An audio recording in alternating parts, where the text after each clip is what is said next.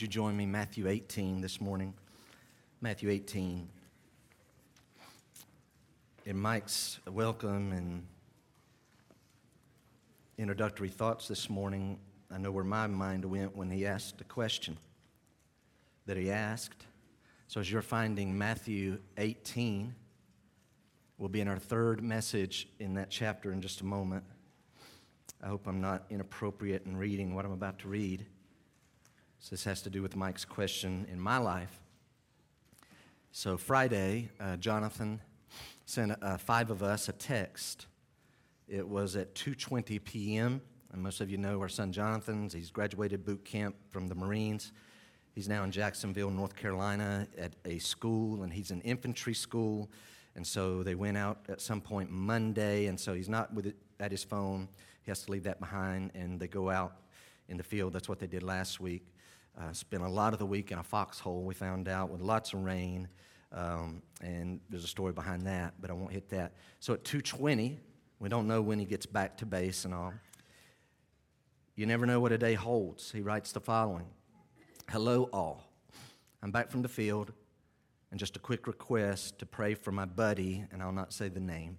Pray for my buddy, and he names him. He heat cased on the 15K hike out there. He was at a core temperature of 108.6 degrees for two minutes, and it basically fried his brain seconds from death right in front of me. And keep praying for personal safety throughout training because it can happen to anybody. So that's what we got at 220, and we ended up asking questions back and forth. He couldn't really talk. We talked that night. Um, so this buddy is back on base and alive and speaking and all, and that was a, a shock to me. But who gets credit for that? The Lord. I mean, this happened right in front of them. Jonathan said they were all dumping water, their canteens putting ice, everything they could do, and they had to keep continuing the week. It happened Monday night, and not really knowing. And finally, they got word that he didn't just survive, he's, he's asking when he can get back in with the group. And that's a miracle.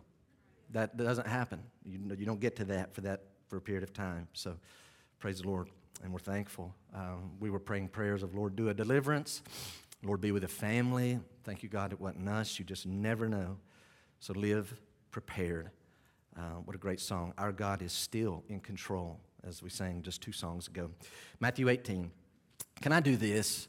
Uh, Astrid, I hope I don't throw you a curveball. You're prepared to show our verses but there's a note that follows like the third screen. In a moment, I'm going to go ahead and hit that first note. So if you'll join me, Matthew 18, in a little bit, we're going to read our text, verses 10 through 14.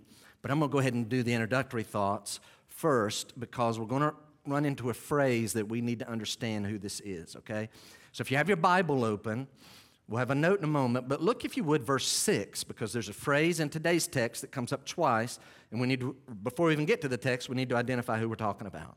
So you see verse 6, but whoever, is what we preached on last week, but whoever causes one of these little ones who believe, whoever causes one of these little ones who believe in me to sin, then it goes on and says it'd be better for them to die this horrible death. Like go ahead and get into eternity rather than live this life that causes this, these little ones, uh, one of these little ones.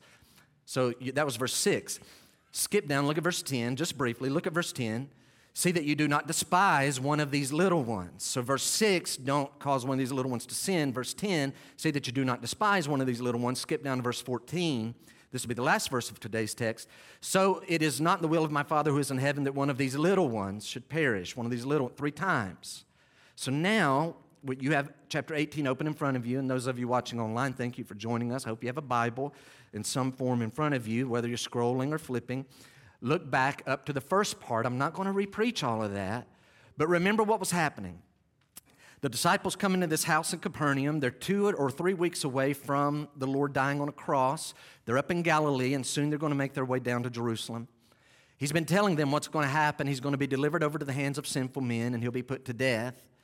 But they come into the house, and the Lord asks them what you guys been talking about. And Until they've been talking about something, they don't want to say. They get quiet. He keeps pushing.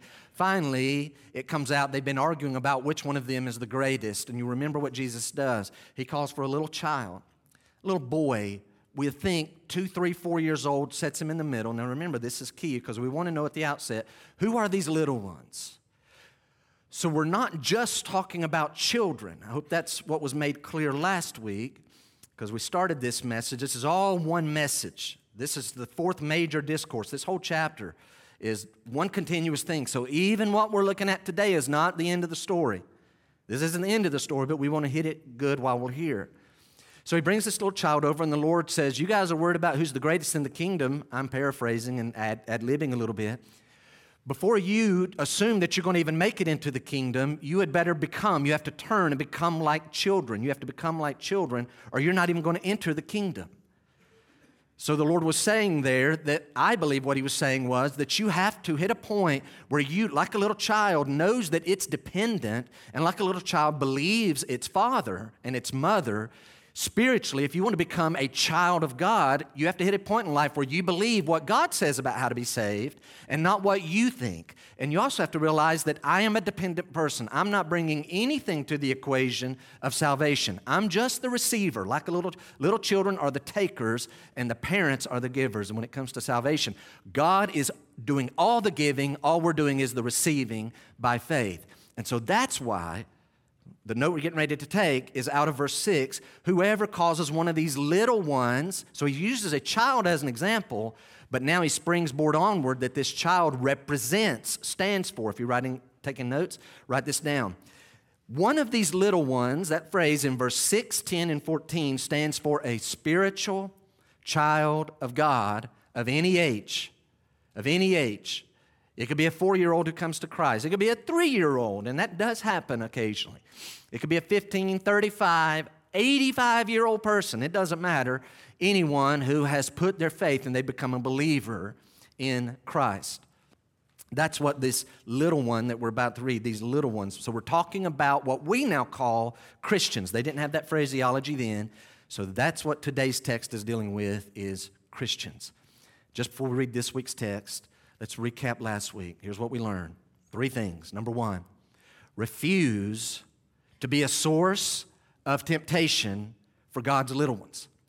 So make up your mind. Do not let yourself be the one who's a source of, temptation to cause another Christian to sin with your words, with your lifestyle, with your words or your actions. Don't let you be, listen, the world's a tempting place. We're going to be tempted. Just make sure it's not you that's doing it. It would be better for you to go ahead and die and leave this world than to live a life that tempts Christians to go into sin. Second thing, the best way to do that is to be ruthlessly ridding our lives of sin and temptation. And the Lord covers that very graphically in verses 8 and 9. I mean, ruthlessly get rid of sin in your life. And last week we saw five practical steps. And I hope that some of us have gone home this, this, past week and started putting those. Like, I've identified this is something I do with my hands. Here's somewhere I go with my feet. Here's someone or something I look at with my eyes. And those things lead me into sin. And so I have to have them torn out of my life. And the third thing we noticed was that Jesus, in verses 6 through 9, uses very vivid language to contrast this life here, which we think is the most important, how we live, with eternity, which truly is the. No matter how bad something is in this life, if it ultimately leads us to listen to the Lord and receive His salvation and follow Him, then no matter how bad it is here, if it causes us to have the better eternity, then that's a good thing in this life. So, with that in mind, now that we know who these little ones are, let's read our text today. Look at verse 10. Jesus still doing all the talking here. See that you He's talking to us. See that you do not despise one of these little ones. See that you do not despise one of these little ones. Little ones, Christians of any age, believers. Why? For I tell you that in heaven, their angels always see the face of my Father who is in heaven. That tells us a lot tells us Jesus calls God his Father. That tells us there is a heaven, that God is in heaven, that the God that is in heaven is Jesus' Father, and that there are angels that have access and see the face of God, and he calls them their angels, these little ones, angels. Verse 10 again See that you do not despise one of these little ones, for I tell you that in heaven their angels always see the face of my Father who is in heaven. Verse 12 What do you think? By the way, we mention, I'll not go into it, but as you see here, I'm reading from the ESV. Several of you will also have a Bible that does the same thing. There is a skipping of verse 11 because verse 11 only appears in later texts. And so it's put a footnote down there at the bottom of, of if you have the ESV Bible. Uh, and so what I'm preaching is right here out of this text today. So I'm not going in, it's not that verse 11 is not true. It was apparently, anyway, we won't go into all that. But in the earliest manuscripts that we draw this from, it was not in there. So I'm preaching this text today. So now, verse 12, watch it. Sounds familiar to us. What do you think? Jesus asked. What do you think? if a man has a hundred sheep, hundred sheep, and one of them has gone astray. Oh, well, I hate it for him. I'm going to miss him. Let him go. Nope. Jesus says, What do you think? If a man has a hundred sheep and one of them has gone astray, does he not leave the 99 on the mountains and go in search of the one that went astray? He's implying, yes, he does. And if he finds it, the if there is not like, oh, hope it might. The idea is when. And if he finds it, truly I say to you, he rejoices over it, the one that went astray. He rejoices over it more than over the 99 that never went astray. So, the word so there means in the same way, likewise, thus, therefore. So he's used this parable in verses 12 and 13. So it is not the will of my Father who is in heaven. He drives that home again. So it is not the will of my Father who is in heaven that one of these little ones should perish. Can we quickly read it through without pausing? One more time. Verse 10. See that you do not despise one of these little ones. For I tell you that in heaven their angels always see the face of my Father who is in heaven. What do you think? If a man has a hundred sheep and one of them has gone astray, does he not leave the 99 on the mountains and go in search of the one that went astray? And if he finds it, truly I say to you, he rejoices over it more than over the 99 that never went astray. So it is not the will of my Father who is in heaven that one of these little ones should perish. Let's notice three things this morning. Number one, this is everything's going to spring from this. This is the, kind of the main point. There's really two main ideas, but the other main idea is, is really being brought up because of this one. So I, I want everybody as soon, right out of the gate, as soon as you hear this, start, start getting in the mode like, Lord, let me not do this. Notice, do not despise a child of God. One of these little ones who believe stands for a child of God of any age. The Lord's command to us this morning is do not despise a child of God. So I stepped back this week and I realize now, because this is our third week in this text, I go back in my mind to chapter, chapter 18, verse 5, and now we're up through verse 10, and now I see there are three crucial responses that God's people are to have to each other. Three crucial responses we're to have toward other believers. Number one, we are to receive them, to welcome them as if we are receiving and welcoming Jesus. That's in verse 5. We're to receive and welcome. The second thing comes out of verse 6. Listen carefully. Beware of causing another Christian to sin. It will be better for you to go ahead and leave this world in what you would think is a premature death than to be living a life that causes. So don't let yourself be the one who causes other Christians to sin. I can't repreach last week. Don't live in a way, don't speak in a way, don't post in a way. Don't do those things. Don't let your life be a stumbling block that causes Christians to fall into sin. And then the third thing that we've noticed now in verse number 10, which is this first point here never despise these little ones of God. Never despise another Christian. Never. Why? I'm going to make a simple statement, and this is what hopefully comes out in the text. Never despise a child of God because they are extremely valuable. Extremely valuable. Listen, the people you're sitting around are far more valuable than you realize. If you're a Christian, you, and I'm not here, you say, Jeff, you sound like the guy in Houston. Listen, you are far more valuable than you realize. I'm not here to give you a pep talk and a you know, psychological boost. I'm telling you the facts of this, te- this text today you are far more valuable than you think. And the people you're sitting around and all the other Christians in your life, they are far more valuable than you realize. Look at verse 10. Something struck me this week. Look at the first five words. Just look at them. Aren't those odd? Do you see it? Look at those. Is that, that strikes me as odd. That's a strange way to say this. Listen to it. See that you do not. See that you do not. Is that a command? See that you do not. Is that a command or a prohibition?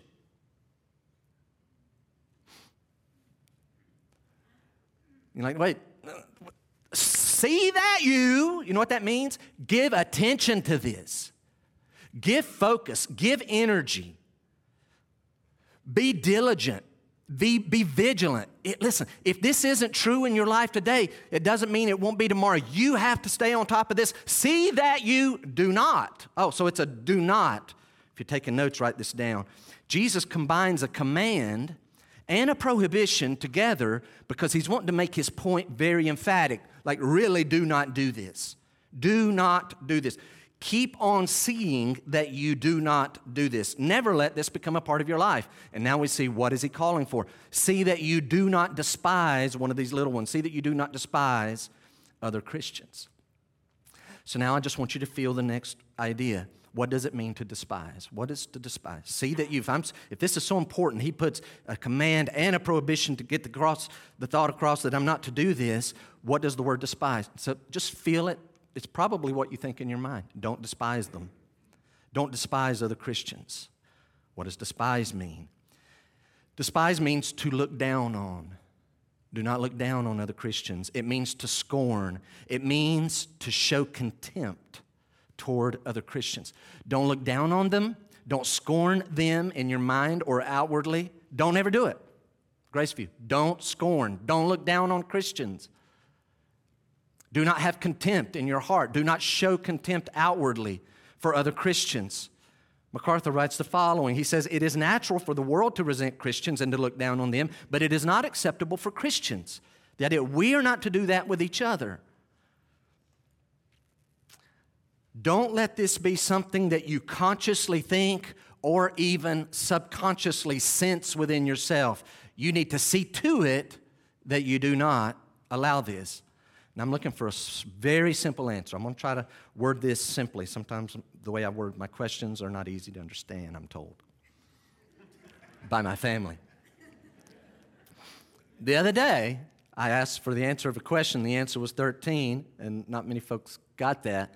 Uh, someone online was getting it, though, thankfully. I'm like, man, did I ask it that terribly? Anyway, here I'm defending myself. I'm sorry. I, I have to ask my question more simply. Here's the question I look down on this floor. Why? Simple, simple answer. Well, Jeff, you're looking down on the floor because it's it's beneath me. Do not despise other Christians. Check your heart. I want you to check your heart right now. Is there anyone in your contact list? Is there anyone in this room right now that in your heart you look down on them because in your mind they're beneath you? Don't be that way. Is there any Christian in your past that in your heart, if you're being, because God sees the heart, is there any Christian in your heart that you look down on because in your subconscious or in your, I'll just straight up tell you, they are beneath me. Jesus says, Do not despise one of these little ones. You're like, Yeah, but you don't understand what they've done. They did this to me or they did this to people that I love, and yes, I despise them. Then you are in sin. We are not to despise other Christians, we are not to look down on and to scorn. So, in what way? I'm jumping right into one of the major parts of the message because it's in this point, but I'm going to go ahead and hit it. And these are not spelled out in the text, but I'm going to offer some ways that God's little ones must not be despised by us. Let's take a list. You have a handout in front of you. Write these down. Just go through. We could, honestly, we could add 15 more things. This is a someday. And as I'm doing this, I'm encouraging you check your heart. Is there anything in me that looks down on someone else because in my mind I see them as beneath me and below me? I see myself as superior to them because of this condition. Number one, God's little ones must, must not be despised just because they are young or young in the faith. I may be talking to just one person, but there may be someone in this building that here's the fact, need to check your heart. When little, small bodied Christians are running around, they just get on your nerves. You don't like them, and in your mind, they're not up where we're at. They're beneath us, not just physically, but in spiritual status. They're down there, or new Christians. We're the mature Christians, and they're the immature Christians, and so we're up here, and they need to attain to our position. You need to stop despising God's children. Number two, this I'm tying back to last week's message because it was still on my heart as I studied this week. God's little ones must not be despised just because they bear the marks of past sin or because they bear the marks of drastic measures that they've taken in their life to rid their life of former sins. Now, I'll not get into specific details, but let's just be honest. There are some folks that you can look at who are now Christians that you can see physically the results of past sins because their past sins left physical marks and scars on their body. Don't you dare look at them and put them in your mind down here and keep yourself up here. Don't do that. Think about what I just said. What about those who take drastic measures to rid? They took verse 8 and verse 9 seriously, where the Lord says, if your hand or your foot causes you to sin, cut it off and throw it away. They don't take it literally, but they take it seriously. And so they're like, that activity or that place, I have moved it out of my life. Or this thing with my eye, it tempts me, and so I've gotten myself rid of that. Not to repreach last week's message, but if you ever come across someone like, hey, just look it up on your phone. Uh, yeah, yeah, I, I can't. How come? I don't have data. I don't have a data plan. Oh, can you not afford data plan? I can. Why don't you have data? What's the matter with you, man? You know what you're missing. Why don't you have data? It's, is it too expensive? No, it's, it's, it's just, it's too costly. It doesn't, it's not the money. It would lead me into sin and I can't handle it. Dude, what's wrong? Don't do that. What you ought to do is say, man, that person had, has enough care in their heart about their spiritual life, they're willing to do that. It could be this Why did you move away from your family? Why aren't you with those friends? Why did you leave that job? It pays better than the one you have now. It may be because they have ridded their life of things that tempted them to sin. So don't look down at them because they've taken these steps. Third thought God's little ones must not be despised just because their appearance is different from you, or because they're unattractive. There's a lot in that. I'm, I'm giving you reasons why some, someone in this room, if we will check our heart, this is in us, right? Someone's appearance is different from you. It could be as simple as their skin color is different than yours. Their hair texture is different from yours. They look different than you, and you subconsciously put yourself here and them down there. Don't do it. That's your brother and sister in Christ. It could, do y'all know it could be styles? It could be styles that we wear. You may be a polyester, black, white, and gray person, right? You're polyester, solids. But just know another Christian may like cotton tie dye shirts. And if you, you need to check your heart, like if, if I'm in, like to, literally of all days, I've got my black and gray on, right? And I, I do have a little pattern here, but it's very subtle. That's me. But I shouldn't look at someone else who has like patterns and some brightness to their, their color scheme and their styles, and they're not just polyester, and they're a little bit of that and a little bit of that, and it's just different. It's like, that's fine. Don't you assume they're down here and I'm up here. Oh, by the way, that goes both ways. Don't assume because you're the maybe more modern looking person that someone who wears the black and the white and the gray polyester don't you put them down here either. That goes both ways. So does the next one. Write this down. God's little ones must not be despised. Don't let this happen. Do not look down on people just because they lack worldly possessions or positions or power. Maybe the Lord has blessed you and you have a goodly amount of worldly possessions, or you have positions and you have titles and people look up to you and what you say matters. And when you sign a document, there's authority behind that, and they don't have that.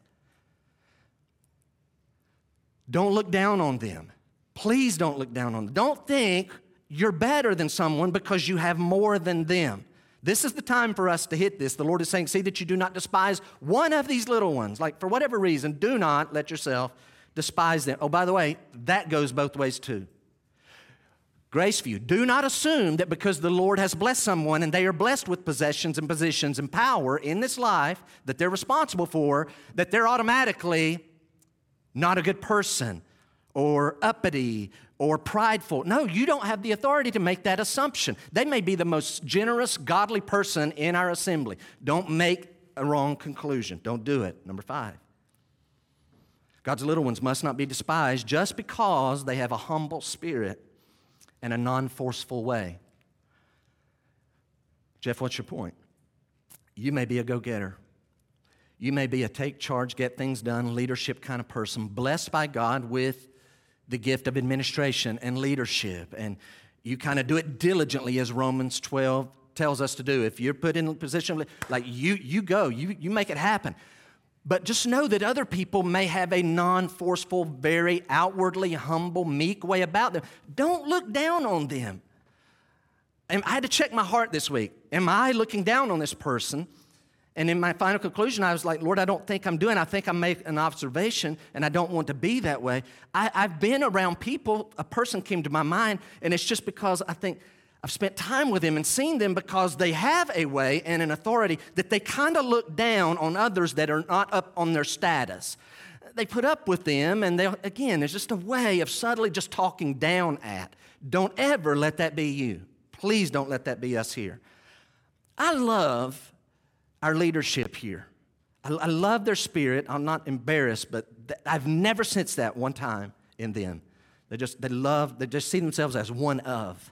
And I love that about our leadership. And then the next one quickly God's little ones must not be despised just because they lack spiritual knowledge and they have wrong beliefs.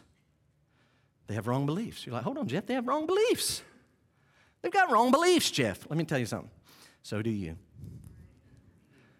Well, who are you to st-? So do I. I have wrong beliefs. I have wrong ideas about things. I have some things that I think are true about the Bible that are not right. You say, what are they? I don't know. I don't know yet. I believe them. But I know this to be a fact because 10 years ago I thought differently on some things that I now, so I've learned this. My safe ground is when I can go directly to the scripture and back it up by here. But when I back away from that, we talked about this Friday night with Paul and Cheryl. When I get away from the scripture or any of us, this is then we're getting away from our sure foundation. And that's when I have to say, well, I think this and you think that, and we'll see who's right and let's give it some time. And oh, why do you think that? That's a good thing. But yes, you're going to come across Christians who have wrong beliefs. You're going to come across Christians who have underdeveloped or undeveloped or their theology, or they have too much theology. And that's usually the ones that we tend to despise. They see sin in everything around every bush and corner that's not really sin. And we want to look down on them because, hey, you've got too many scruples in your life. You need to realize not everything's a sin. You need to lighten up. Like, wait, don't despise them. And then number seven is actually the context of our text today. This is the main one the Lord is hitting at. Grace Graceview, do not despise God's little ones just because they are spiritually weak and have fallen into open sin. Let me say it again. Graceview, do not despise any of God's little ones, God's people, just because they are spiritually weak and have fallen into open sin.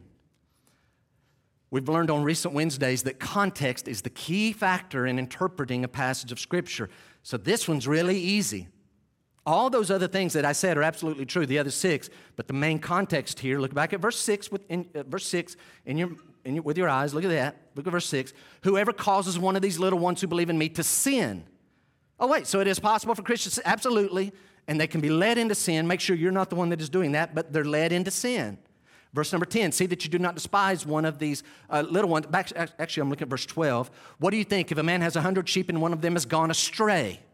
See that? They've gone astray. Don't lead them into sin. This one has gone astray. And then verse 15. So we're looking ahead. Here's the context. We see what's right before our text, we see what's right in the middle of our text, and then we see already what's coming up next week, Lord willing. Look at verse 15. If your brother, brother, Christian brother and sister sins. If your brother sins, so that's the context. Don't despise one of God's children just because they're in a moment or a condition of spiritual weakness and have fallen into open sin. Don't despise Christians who are in sin. So here's our warning. When Christians fall into sin, it's easy for the rest of God's children who are not presently, who are not presently away from the Lord to get spiritual amnesia. That one's away from the Lord right now, and we know it. The word's out. We're privy to it. Be careful that you don't despise, look down on, scorn, have contempt for them, see yourself as superior because they're away from the Lord and you get a case of spiritual amnesia. You say, What do you mean? We start forgetting the times that we fell into sin. We become judgmental. We look down on the weaker brother for going astray as if we're superior. I'm going to tell you what that's an indication of when we do that. They're out in sin. By the way, nothing that I'm saying is saying, oh, what's our stance? Just let it go and it's okay and it's fine and that's the way they, they live their Christian life. We want to live our, our Christian life a little closer to the Lord. Maybe they're straying away from the Lord. It, Either one's good. No. The Lord has a command for it. It's coming up in verses 15 to 20, and the spirit of it's going to continue all the way to the end of the chapter. But he starts with this number one, don't you despise them. Don't you look down on them as though you're better. If you're taking notes, to despise fallen Christians is to forget two things. Number one, it's to forget our own hidden sins. And number two, it's to forget our past failures. I promise you, ladies and gentlemen, what you're writing down, you have both of those. You have both.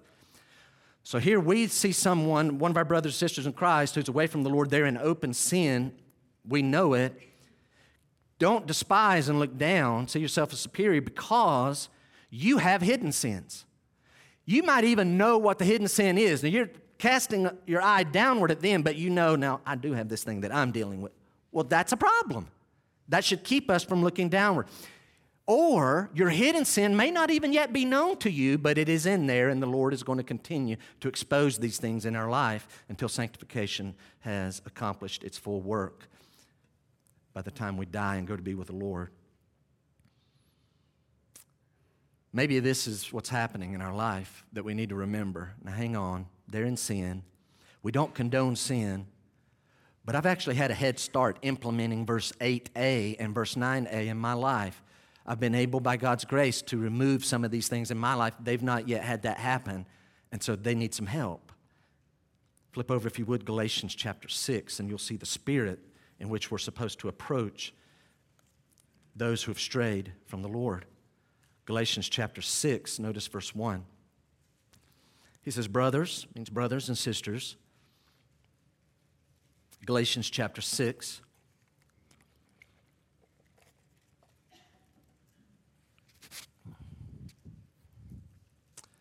Galatians 6, verse 1. If anyone is caught in any transgression, he's talking to brothers, brothers and sisters, this is in the family, among Christians. If anyone is caught in any transgression, you who are spiritual. All that means is you who are still being prompted and responding to the prompting of the Holy Spirit. Right now, they're living, the other one's living in sin. They're not responding to the prompting of the Holy Spirit.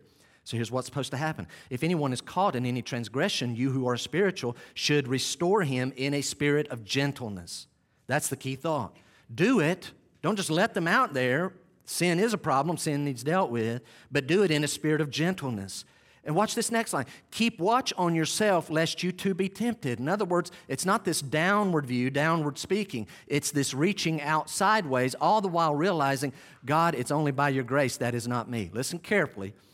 The person who comes to your mind when we're talking about someone that you know is a Christian who's away from the Lord in sin, where you need to start with is this I could be in the same sin they're in and if that were me, how would I want someone, another brother and sister in Christ, to respond to me?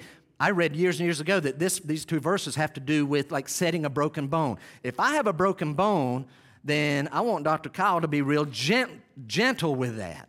I don't want him going, does this hurt? When, oh, yeah, yeah, yeah, yeah. yeah. Oh, and it's doing that. Oh, okay. I think you've got a broke arm. Like, yeah. Why did you wrench it like that? He doesn't do that, by the way gentle, be careful. Treat them that way. Why? Verse 2 says, Bear one another's burdens and so fulfill the law of Christ. And the law of Christ is love them, treat them how you would want to be treated. Number two, back to Matthew 18. Number two, God values each of his children. So don't despise brothers and sisters in Christ. Why? Verse 10 through 13 is going to tell us that God values each of his children. He highly values. I, I started there earlier. This is seen in two ways in our text. Look at verse 10 again, second part of the verse, notice. For I tell you that in heaven, so why should we not despise one of these little ones? Because they're valuable, extremely valuable. How do we know they're valuable? Two ways we know from the text that, that all Christians are valuable. For I tell you that in heaven, their angels always see the face of my Father who is in heaven. This is a strange text. Uh, there's not a lot in the Bible that is like this. Some will run over to Acts chapter 12, I believe it is, verse 15. I'll not go into that. So here's what I'm going to do. As I've taught before, I'm going to take the Bible at face value, I'm going to teach it literally. What does this mean? For I tell you that in heaven, their angels always see the face of my Father who is in heaven. So don't despise them. This is how valuable they are. One commentator, D.A. Carson, actually favors a view that I don't, that's why it's not in your text. He favors a view that the idea of angels here is the idea of their spirit. It's the, it's the, the child of God that is away from the Lord. It's actually their spirit, forward looking, future looking into a time where they're going to forever be in the presence and the face of the Lord. And so don't despise someone that ultimately ends up in the unshielded presence of God for eternity. That's how valuable they are. They make it, so don't look downward on them. I take this a little more literally in the way it is put before us. For I tell you, here's the Lord's reason why we should not despise any of these little ones, because I tell you that in heaven, their angels always see the face of my Father who is in heaven. So let me just real simple. I'm not going to launch into a message on angels this morning. This is not the time for that. I'll just say this angels are very powerful beings, far, right now, far more powerful than us. Angels, the ones we're talking about, have not fallen into sin. They're sinless. These are not the demons and devils that have fallen. This is apparently a group within the angels, or maybe he's talking about all of the angels. We're not really sure here. But these angels are sinless. So notice, they're extremely powerful, they are sinless. And here's the main thought I want to get across angels are very valuable to God. We're not the only thing going on. We're not the only thing going on. God has his eyes upon us, but there are these spirit beings, and they're being used by God. So here's the thought. If you're taking notes, write this down. Jesus is demanding to not despise any of God's children, any of his little ones, human beings, Christians, even the ones that have strayed. Why? Because they are important enough to God that he assigns angels to serve them. Now, I just said angels are these very powerful beings, angels are these sinful or sinless beings. These angels have access to be right, like in God's inner courtroom. They're extremely valuable. So that's the idea here. These are the ones that uh, maybe there's some that aren't always in the presence of the Lord and see his face all the time. But these have access to be right at the and, and, the idea is they're like looking at the Lord, waiting on instruction, they're worshiping, but at, at, at any moment when the Lord gives the word, they're off and serving. Can I liken it like this? We have a group of people in our country called Secret Service. They're very, very valuable. They're very experienced. They're highly trained. They're very gifted they have high character, and a lot of money has been put into training them. These aren't like they have military background. They've gone through all of that. I'm telling you, lots of, has been invested in these people called the Secret Service. They're valuable to our country, but these valuable people are guarding valuable people. And so, if we know these people are valuable, what does that say about the people they're guarding? So, if angels are so valuable to God, then what does that say about the ones who are called the little ones who are being guarded by these beings that are valuable? Flip over to Hebrews chapter 1. Hebrews chapter 1, verse number 14. This is a classic verse on angels, maybe as classic as any passage in the scripture would be. Hebrews chapter 1, look at verse 14. Having just asked, uh, the question to which of the angels, verse 13, to which of the angels has he ever said, has God ever said, sit at my right, right hand until I make your enemies your footstool, a footstool for your feet? The answer, none of them has ever had that. Only the Son of God has had that said. But yet, verse 14, talking about angels, are they not all ministering spirits So they're spirit beings. Are they not all ministering spirits sent out to serve for the sake of those who are to inherit salvation? Aren't they all ministering spirits sent out to serve for the sake of those who are to inherit salvation? So, Jeff, what we to make of that? If we take Hebrews 1:14, couple it back with Matthew 18, go back there, verse number 10, second part of the verse, they're all spirit beings ministering that are sent out for those to meet the needs of those who will inherit salvation.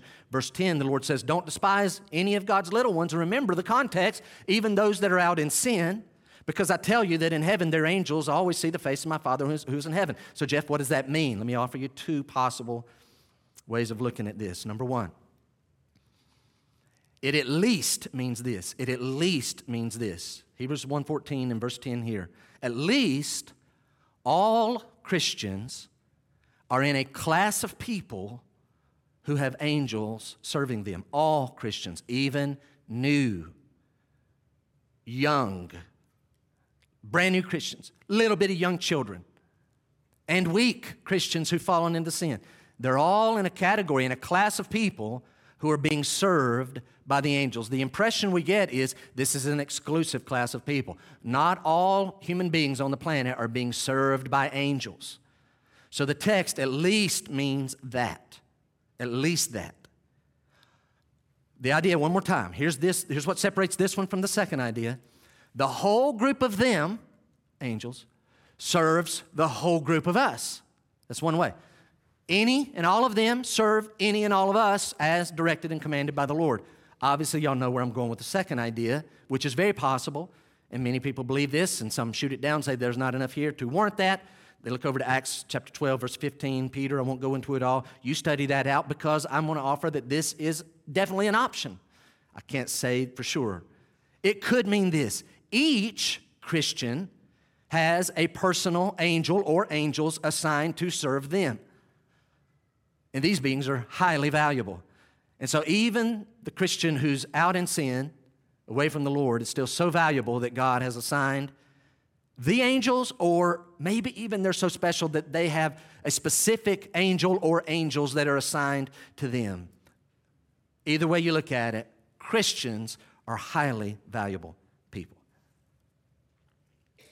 Now, look one more time at verse 10. See that you do not despise one of these little ones. That's the first point. Second point, why are we not to despise them? Because they're so valuable. How do we see their value? Number one, they're so valuable that God has assigned angels to them. That's a huge clue. Number two is this parable that we read in verses 12 and 13. So, before we get to the parable, here's what I need to point out about this one. Jesus is a preacher and a teacher, and like all preachers and teachers, it is his prerogative to use the same illustration more than once, and even to use the same illustration for a different purpose. So, if you've read this, and if anything in you thought, man, that sounds just a touch different than how I remember it, then you're probably remembering Luke 15. So I'm not going to turn there. Let me just quickly, I want you to get it. In Luke 15, it's a different occasion, it's a different audience, it's for a different purpose, but it's the same basic parable about a hundred sheep. See if you notice the difference. Luke 15, not Matthew, here's what's happening Jesus is teaching and preaching the despised, downcast tax collectors and well known outward sinners among the Jews are coming to hear Jesus teach and preach, and they're starting to follow him. Jesus eats with the tax collectors and the sinners. The scribes and the Pharisees, who are very haughty, proud, and arrogant and conceited, who think they're going to go to heaven because of their good works, start grumbling that Jesus is eating with these tax collectors and sinners. Like, why would he be doing that? Jesus, knowing their heart, gives a parable. He says, Which of you, having a hundred sheep, if one of them were to leave, would not leave the 90 and 9 on, in the field, the idea there, and to go after the one that, went, that was lost? And he says, and when he finds him, he would put him on his shoulders and bring him back, and there would be this great rejoicing. And he would like have a party with his friends. And the Lord's point in Luke is that so it is with the Lord God there's this rejoicing in heaven over one lost sinner who is saved, more over that than over 99 righteous ones who did not need saved. Now, follow. In Luke's version, the one that is gone astray represents the sinners that Jesus is dealing with, and the 99 who think they are righteous and don't need to be saved represent the 99 sheep. That's who the 99 sheep. And that one represents the scribes and the Pharisees who think they're righteous. And the Lord's saying, God is much more joyful over one actual sinner realizing their sin, like Jesus was dealing with these people. You want to know why they come to me and listen to me? Because they know they're sinners, they're repenting of their sin, they're confessing and believing on me as the Messiah and Savior, but you guys don't. So the Lord is having more rejoicing over one of them than 99 of you who think you're living a godly life on earth. That's very different than Matthew's. Luke's parable was evangelistic. Luke's parable is evangelistic. Matthew's is about pastoral shepherding of Christians who are in sin. Matthew's version is pastoral.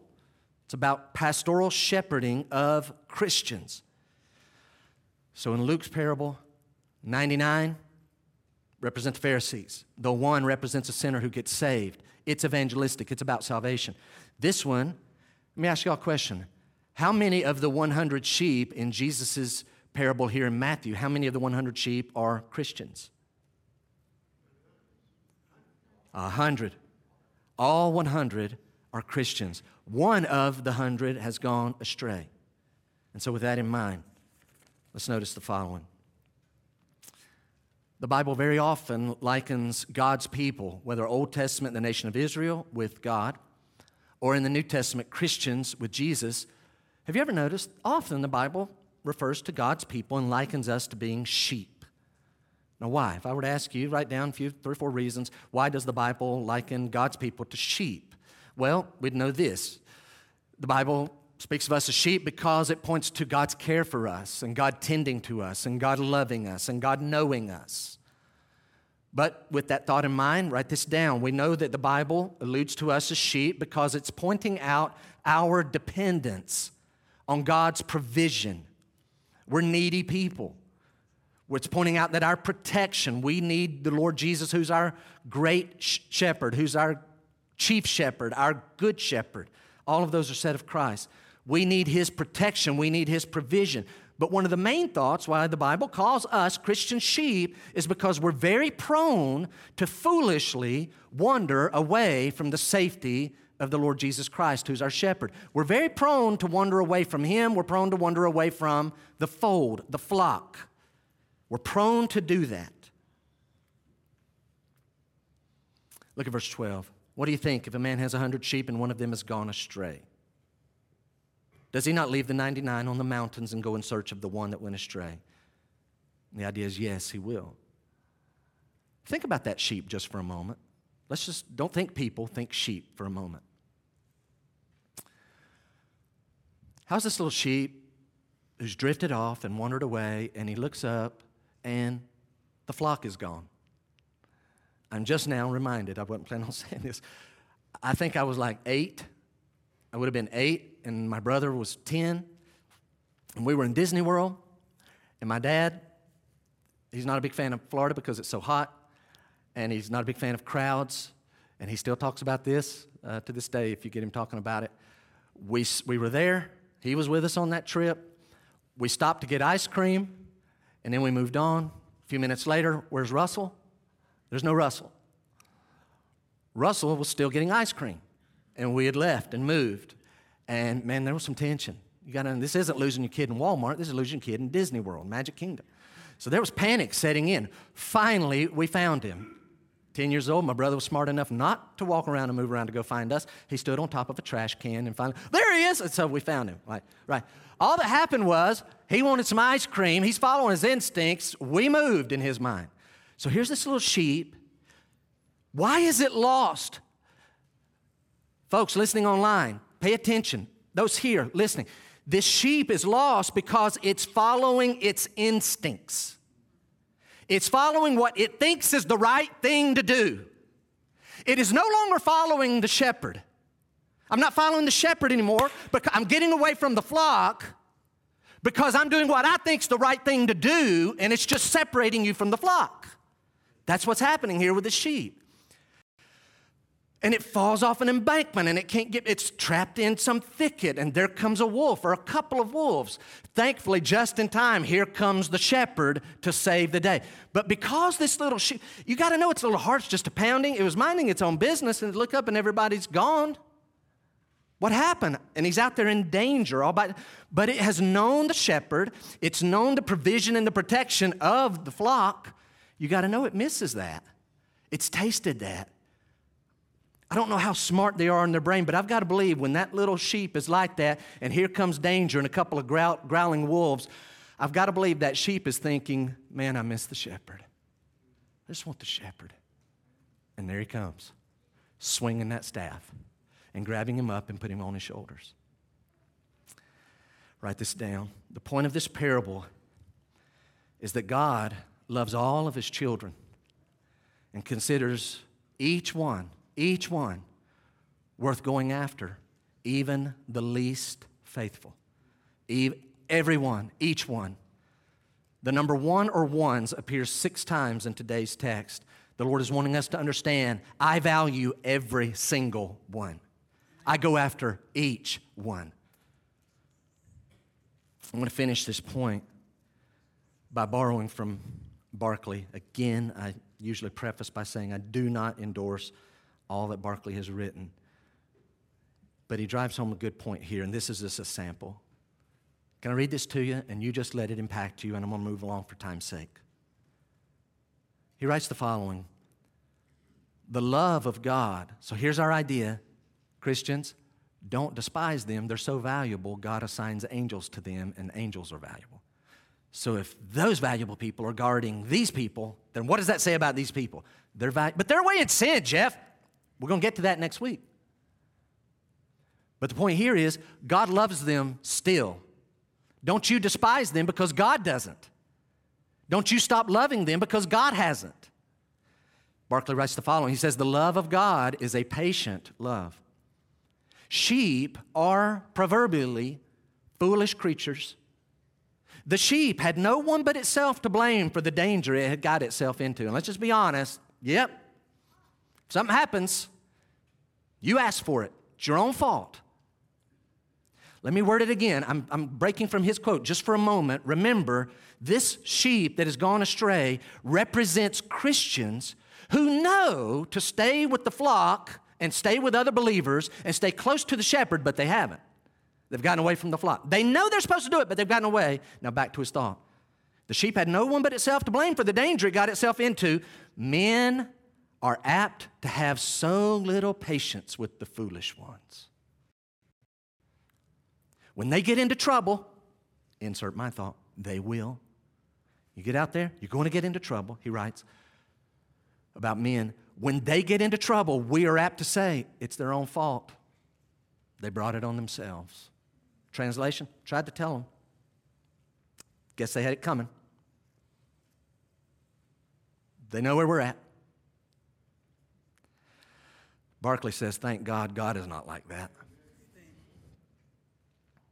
And then, skipping down a few paragraphs later, he wrote this from verse 13. Look at it.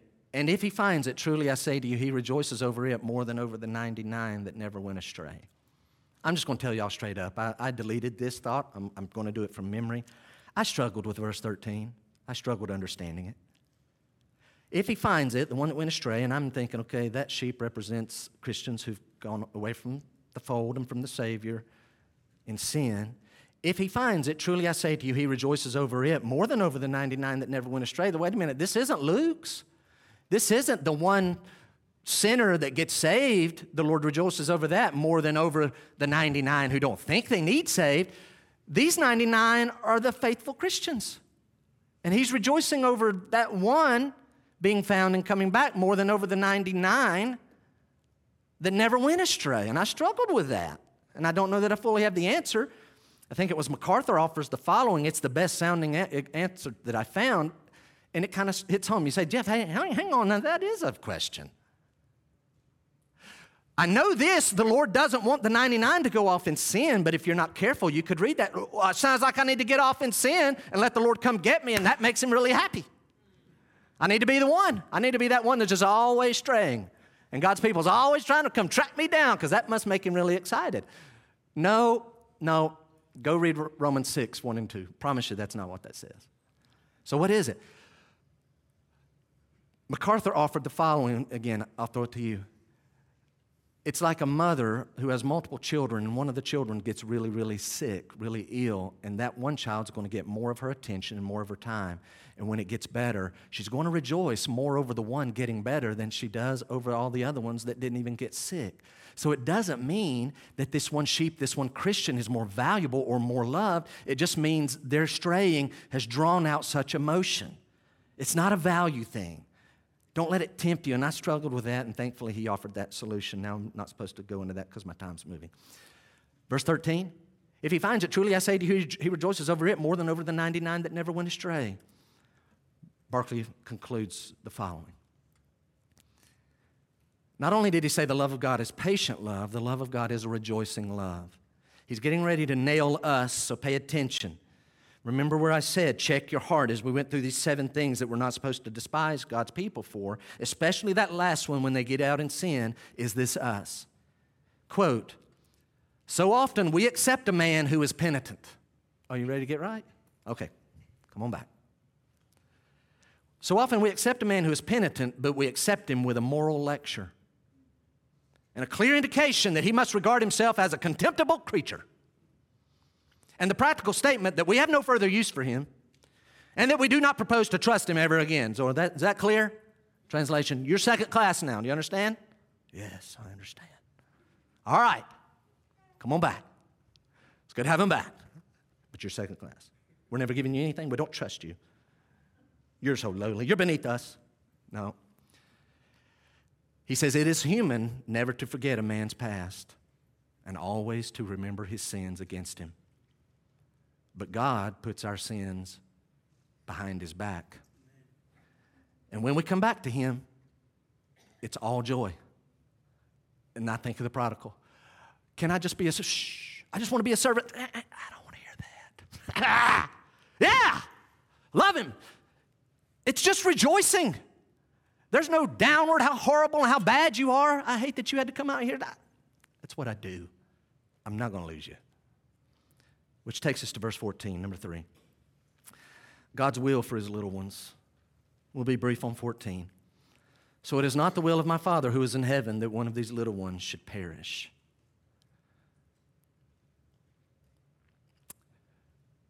Don't ever despise any of God's children looking downward as though we're superior, because when we do, we're forgetting our own sinfulness and our own past failures.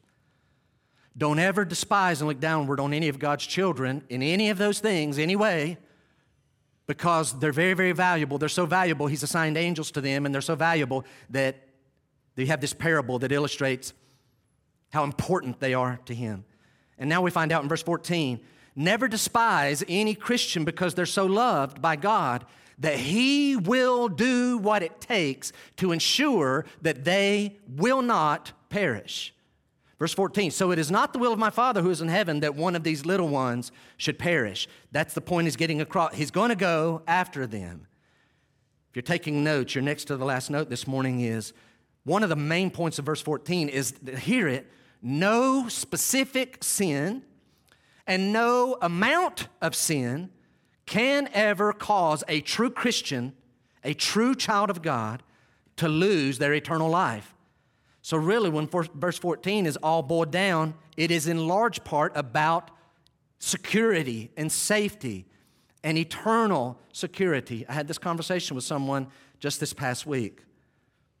So, what the Lord is saying is, do not despise them because they will not stray forever. God, the Lord is saying, I will see to it. I will make it my business to go get them. They will not stray forever. It's not His will that they perish. Hold your spot here. Flip over to John chapter 10. Look at John 10. You'll see one verse on the screen, but I'm going to back up just a touch around it. You'll really be advantaged if you turn John 10.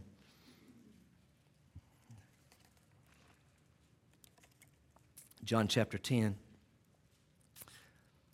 So, verse 24 so the Jews gathered around Jesus and asked him, so How long are you going to keep us in suspense?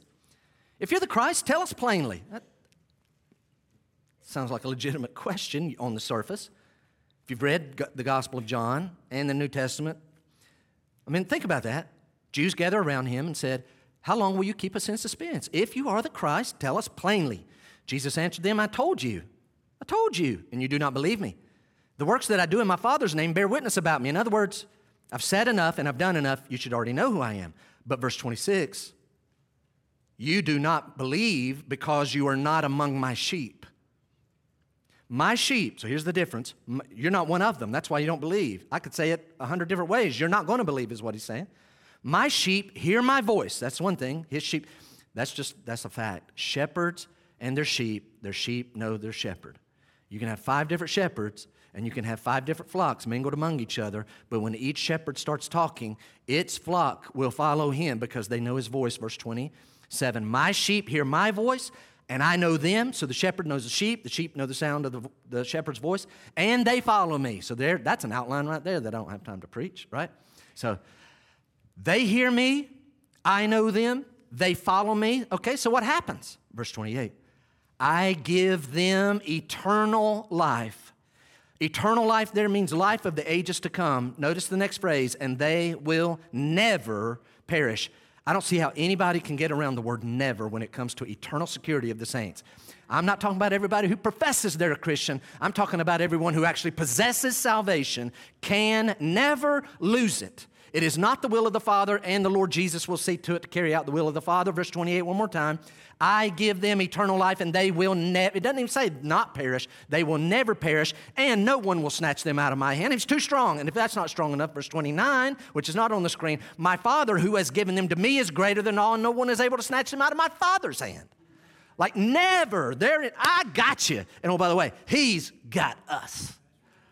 You can't lose this. And if that's not enough, you need to just go swim in Romans 8. We'll only read the last two verses Romans 8, verse 38.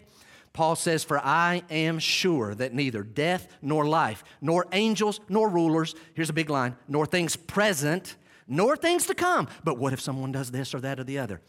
No specific sin, no amount of sin can ever cause a true child of God to lose their eternal life. Why? Verse 38 again, nor things present, nor things to come, nor powers, nor height, nor depth out in the galaxy, nor anything else in all creation will be able to separate us from the love of God in Christ Jesus our Lord. We can't lose it. Can't lose it. He sees to it. So here's the final thoughts. What about this one that's straying? You may be sitting here this morning.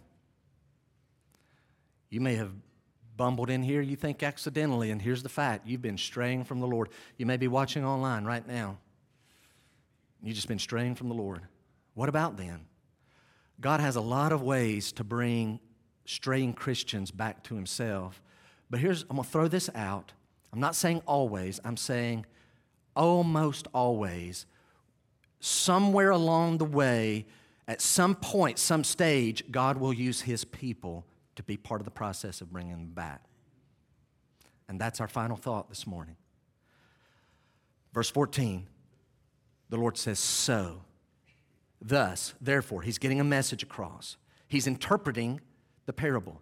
So, so R.T. France writes the following quote. You're going to write the second part, so you need to hear the first part first. You ready? From verse 14 and looking back to verse 10, he writes the following He says, The introduction in verse 10 made it clear that the disciples are expected to reflect the pastoral mind of God.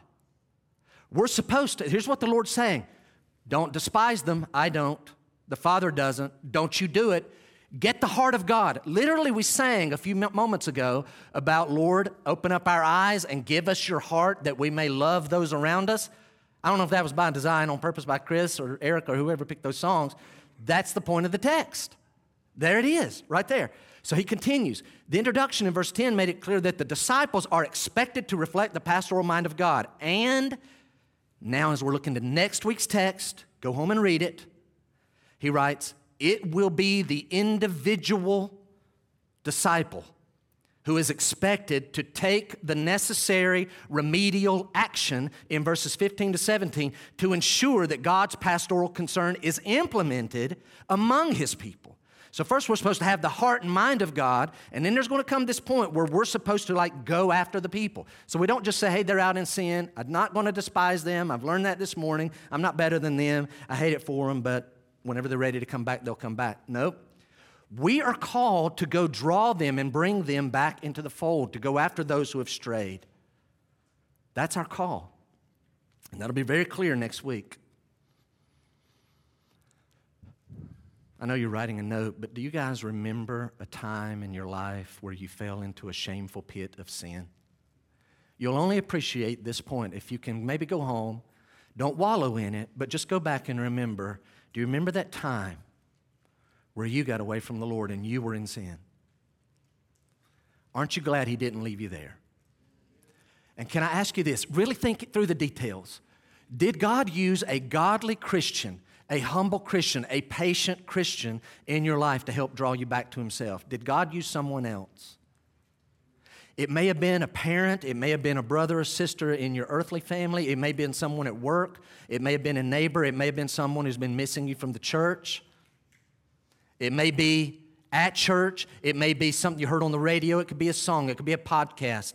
But the Lord, used, it may be literally something as even this text today that this person is away and the Lord is using it to bring them back. So, guys, I've got to tell you, this is not the end of the story. Hey, Jeff summed it all up. We've heard the voice of Jesus. Don't despise them. Next week, we continue. I'm getting ready to make some strong statements, and then we're done. But I am going to make a strong statement. Next week, we're going to see that Christians are to be patient with Christians who struggle with sin. True. But we're to go after them. We are not to condone sin. We are not to, we can't condone open sin. Nothing in verse 10 and verse 14 gives us permission to just condone and let slide open sin. We can't. So here's the strong statement. If, and this is already dipping into next week, if a professed believer chooses to continue to wallow in known sin after repeated and repeated wooing and warnings, but they continue to wallow in the known sin with no remorse, what do we do there? then we're going to learn that we are to assume they're not a true child of God. And then we change at that point where maybe we thought we'd been doing this pastoral work, Matthew's version of this parable. We're no longer doing pastoral, going after the straying Christian. If they just continue and continue, however long that is, wallowing in known sin after repeated wooing and pleading and warnings, they just choose to stay in that. Then we take the Luke 15 mindset. So we change from shepherding a straying believer to evangelizing a lost person. Listen very carefully. Here's why. Jeff, what grounds do we have to believe that? Because Christians struggle with sin. But Christians struggle with sin. Lost people don't struggle with sin, they just give in. And they may fake it for a while. 1 John 2 19. And they go out and they don't come back because they never were of us. They could only pretend so long. And that would affect how we approach them. And so, whether you hear this morning, if I could have that camera right there, I want to speak to that camera the following thoughts. I want to speak clearly to any true Christian who is straying from the Lord. And I want to talk in a way that I want you guys to do with me if I stray from the Lord. What I'm about to say is not a threat, it's a loving promise.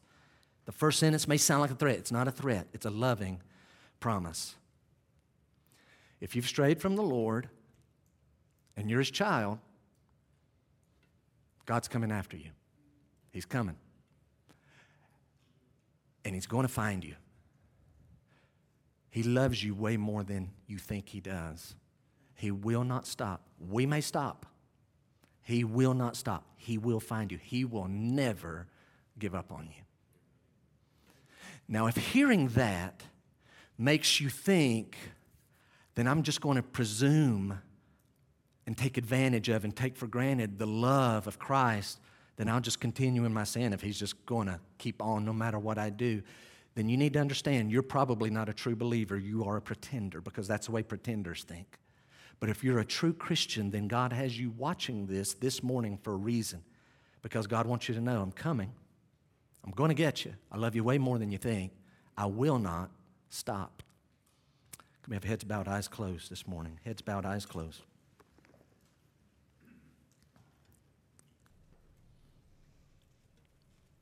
I'm talking to Christians.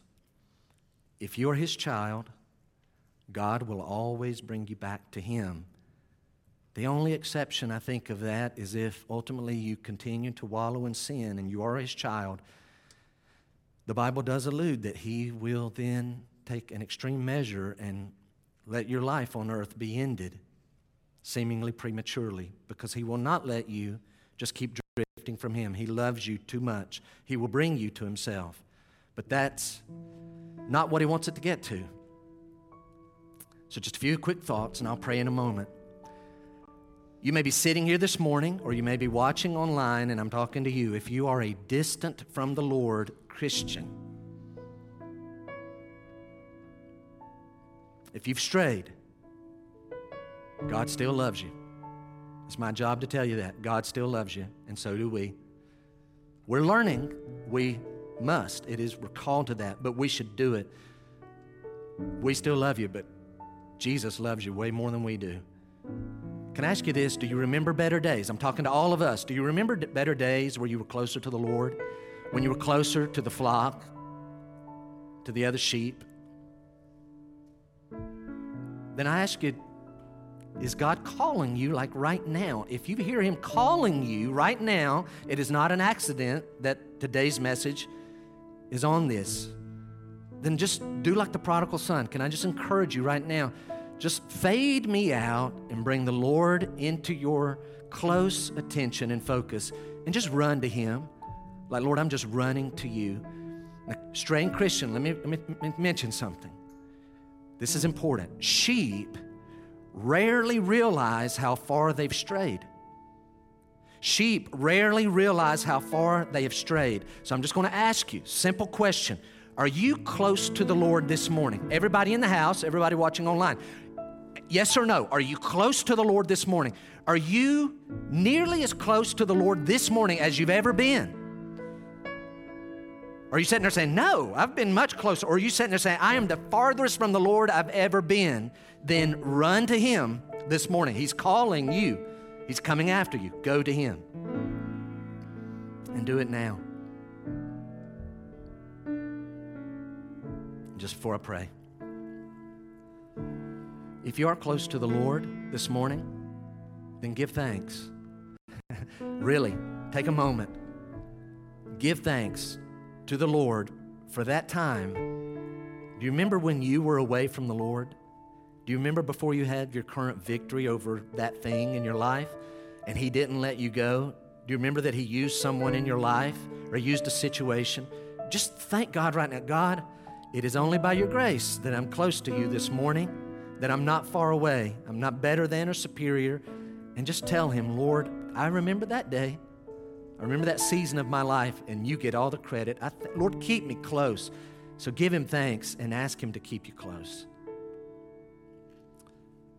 And in Christians, remember, never despise another Christian because of their age, scars, their lack of knowledge, their wrong ideas, their spiritual weakness, their appearance, their style, their skin, their way, their meek way, their lack of possessions or their sin. Just keep on loving them. And then, lastly,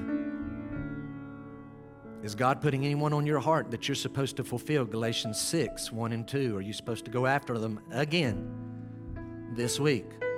And you're like, no, come on, really? No. In a spirit of gentleness, considering ourselves, Lord, if that was me, how would I want someone to pursue me? Because it could be me. Father, we thank you for these folks this morning. Thank you for this message. Thank you for always coming after us. Thank you for letting us be your children, your little ones. Lord, you know our nature. We are so prone to follow our instincts and stop following the Savior. We get in trouble. God, it's only by your grace that we're in your house this morning with an open Bible, with freedoms to worship, to study, and to invite your Holy Spirit to speak. Father, I pray for all. Lord, I pray for those who, Lord, still feel the need to just view online. Lord, I pray that you would just draw close to them. Lord, let them remain a strong part of our family. And then, Lord, when that day comes and it is right for them to join us back, then, Father, I pray that that would happen and it would be sweet on both ends. Father, I pray that you would make your people sensitive to the leading of the Spirit this week and that we that are following the prompting of the Spirit would go and be your hands and feet and mouth after those who are not right now following your prompting. May we do it with a spirit of gentleness and fear in our own life. Thank you for your grace and your goodness. We pray it in Christ's name. Amen.